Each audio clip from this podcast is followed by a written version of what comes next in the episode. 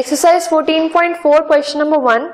The following number of goals were scored by a team in a series of ten matches. ten matches खेले एक, एक team ने and कुछ scores का data हमने लिखा है. You have to find mean, median and mode of these scores. Mean, median and mode निकालना है.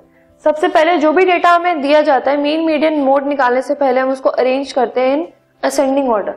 So we'll we're arranging the data in ascending order. उसमें क्या करेंगे हम smallest से लेकर highest तक उसको arrange करेंगे. So the data is zero, one, two, three, three, three, three. चार बार three है तो हम उसको चार बार लिखेंगे. four, five. First is mean. Mean क्या होता है? Sum of all the observations. So सबको प्लस कर देंगे. जो भी हमने ऊपर डेटा लिखा है उन सबको हम ऐड कर देंगे and divided by the total number of observations. So total observations are twenty-eight, which is equal to twenty-eight by ten. That is two point eight. Second है median. अब मीडियन में हम चेक करते हैं कि जो टोटल नंबर है वो इवन है या ऑड है. अब इस केस में n is ten, so it is even.